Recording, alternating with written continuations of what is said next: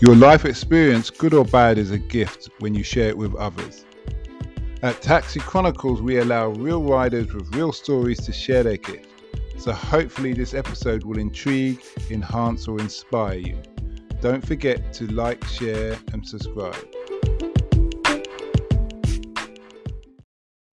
Morning, morning, morning. Yes, we're back with another episode, another rider. Today we're going to learn all about bouldering. And for those who don't know what that is, it's when you're climbing a wall or an object and um, you don't use any equipment. It's just, obviously it's something I can't do with the size I am, but we have a man who does and can and will tell us all about it, what it's like, how he got into it, why he got into it, and how he how it helps him mentally, physically, and all the rest. So nice to have you here today, Jake. Hello, hello. okay, so tell us, when did you get into it? Why did you get into it? And what's a typical session like? Um, so I got into bouldering about three and a half years ago. Um, it was just an alternative to the gym really. I think i've always been like quite athletic and was just looking for that strength exercise that was didn't involve just lifting weights. Um, and then a, a climbing center opened up in tottenham called stronghold which is quite close to my art, my art studio. And i just yeah just like got straight into it and kind of like picked it up really fast. Um, yeah, I love it. It's like calisthenic kind of workout with loads of like meditation and mental training at the same time, and mm. kind of an average session lasts a couple hours before you're burnt out, and kind of just yeah, you just try and climb a run and then give it five minutes to wait for your like arms to stop hurting and then try again. It's like it's, it's really fun. You find there's do you find your arms get stronger. So you climb a run, they get tired, you rest, mm. and then you can try climb a run next time for longer. Or do you find that you kind of it's just a natural maximum? No, I think you definitely burn out after a certain amount of time, but like your arms do get do get stronger.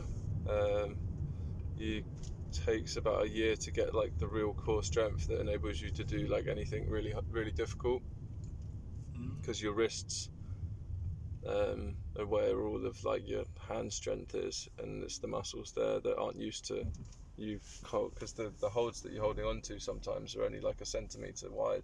Mm. And you've got your whole body weight on that, so it's you know mm. training your, your tendons in your hands and your and your wrists and everything to be able to take that weight. It does take a long time, and you have to do it gradually, otherwise you can get injured. How do you train to teach your tendons to be able to hold? Well, there's a few ways really. Um, there's a thing called a hangboard, um, which is basically a piece of wood with loads of really like small hand grips held into it, and you just hang on that for as long as you can, and that will eventually build up your like tolerance to and your um, yeah your strength.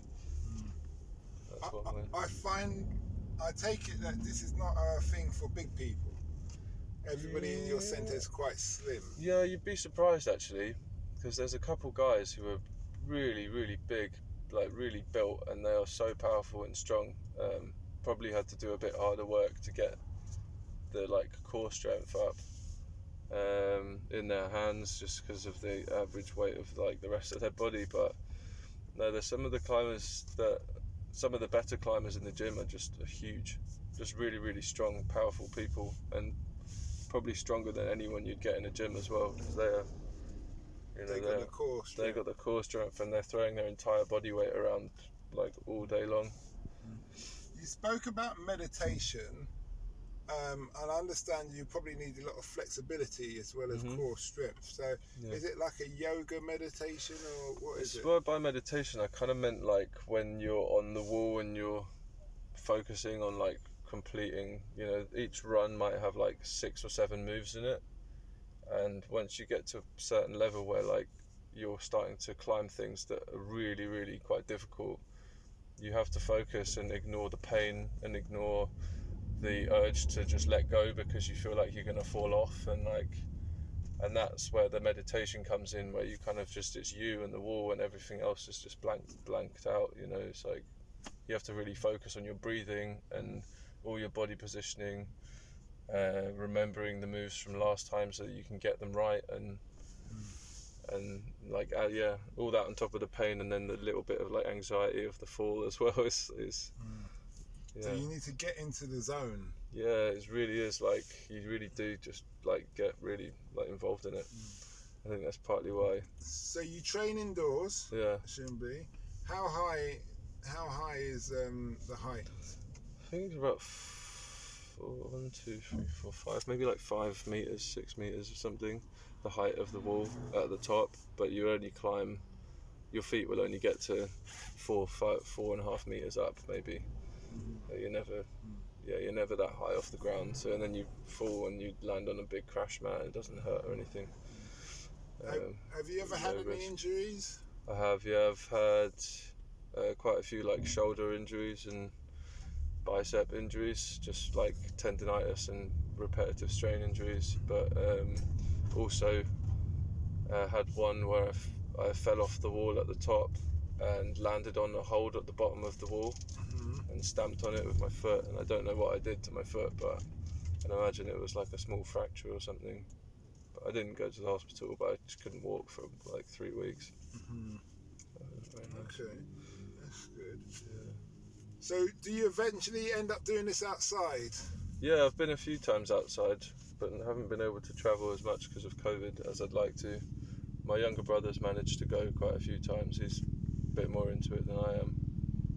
Um, yeah, he goes up to the Peak District all the time, and he goes to Spain and France and all over the world doing it. So And I suppose where you're doing it outside, there's no crash mats, there's no safety. But you can bring your own. So you've got crash mats you can put on your like a, they've got like arm holds, so you can just put them on your back, and then don't they're not as thick as the ones you get in the gym.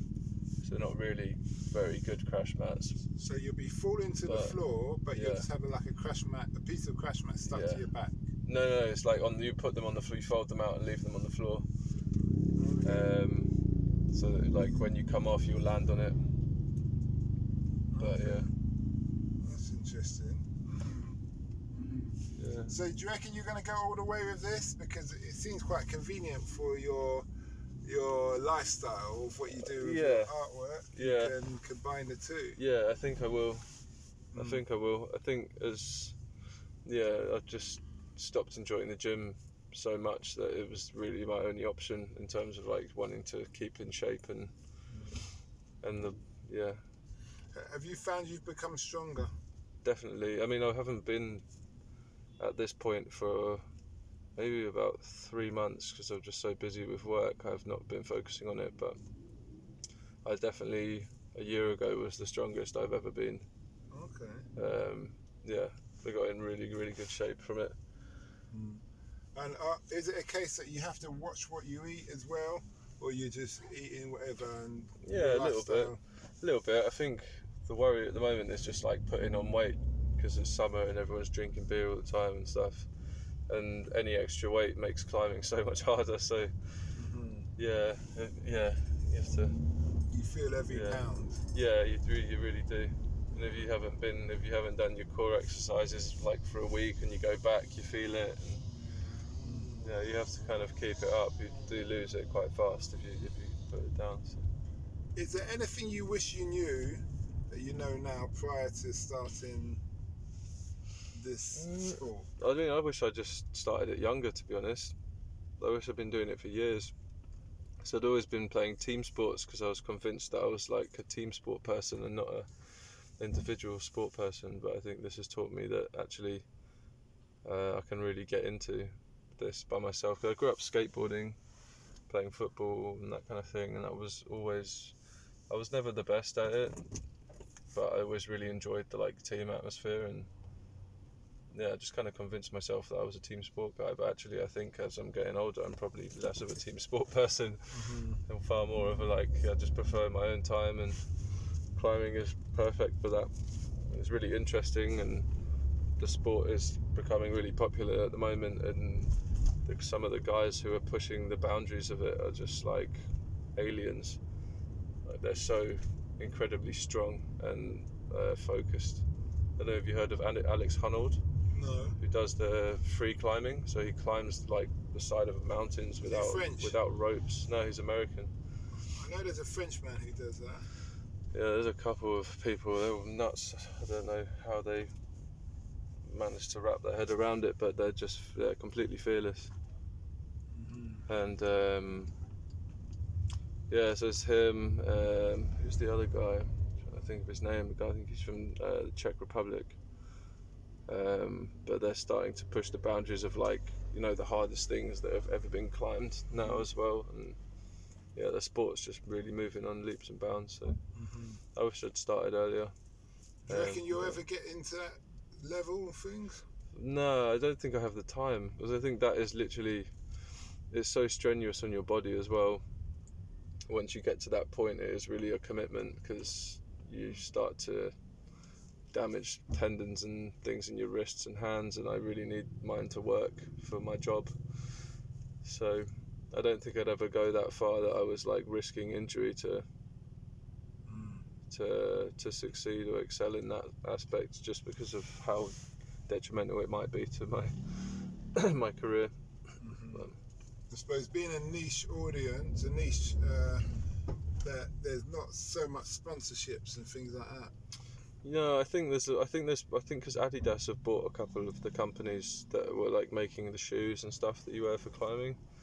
So I think there's like I think there's a lot of money in it now if you can become decent at it.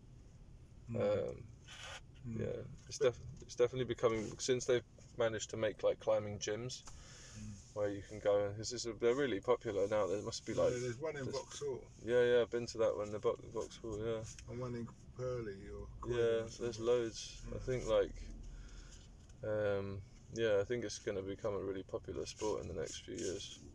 Mhm. Definitely, Okay, that's good. it kind of goes along with the whole like um,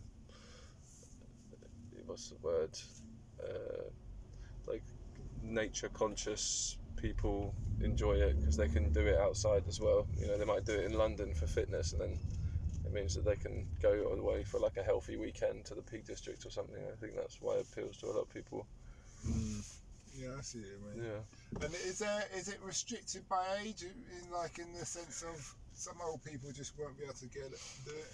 no there, there's definitely definitely more of a younger dynamic in the um, in the cent- in the climbing gym but I wouldn't say that it was completely limited because there's some old guys who can definitely like climb better than me Mm. but they've probably been climbing for years and years Mm.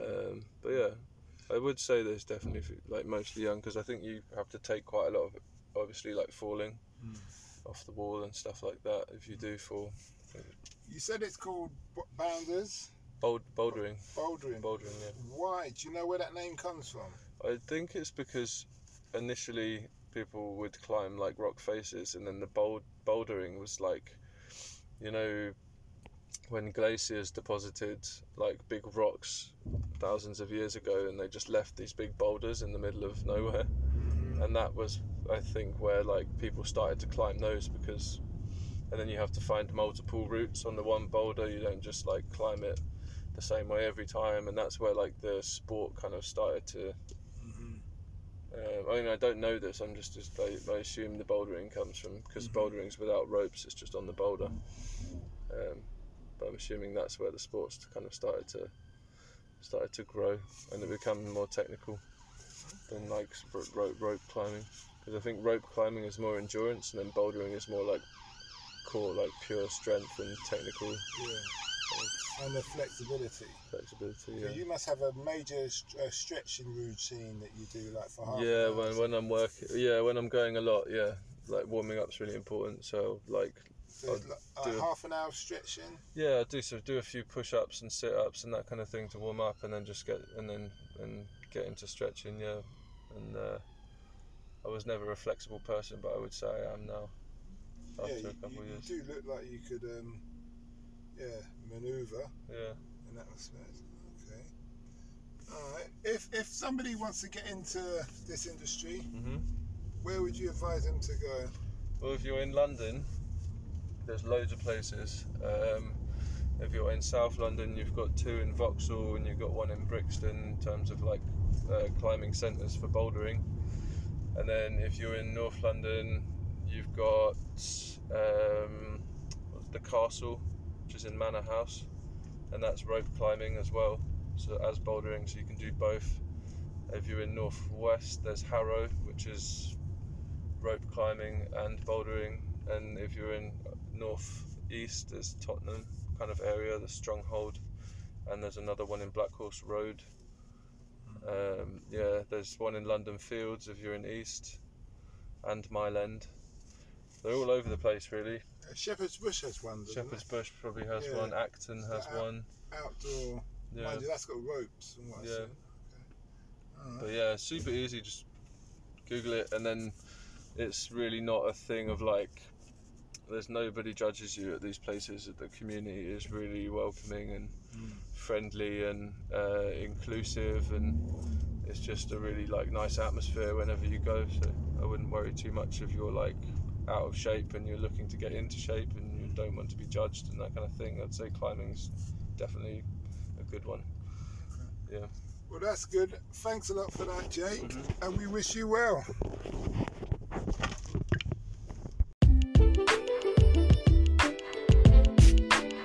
We hope you liked that interview. Don't forget to share and subscribe to get the latest episode. Ever considered investing in the continent with the fastest growing economies and population on Earth? The same continent that holds 30% of the world's known natural resources? Listen to our sister podcast, Africa Investor Stories, where you hear real investors with real stories from around the world share their experience of investing in Africa. We post Mondays and Thursdays at 10 a.m. British Standard Time.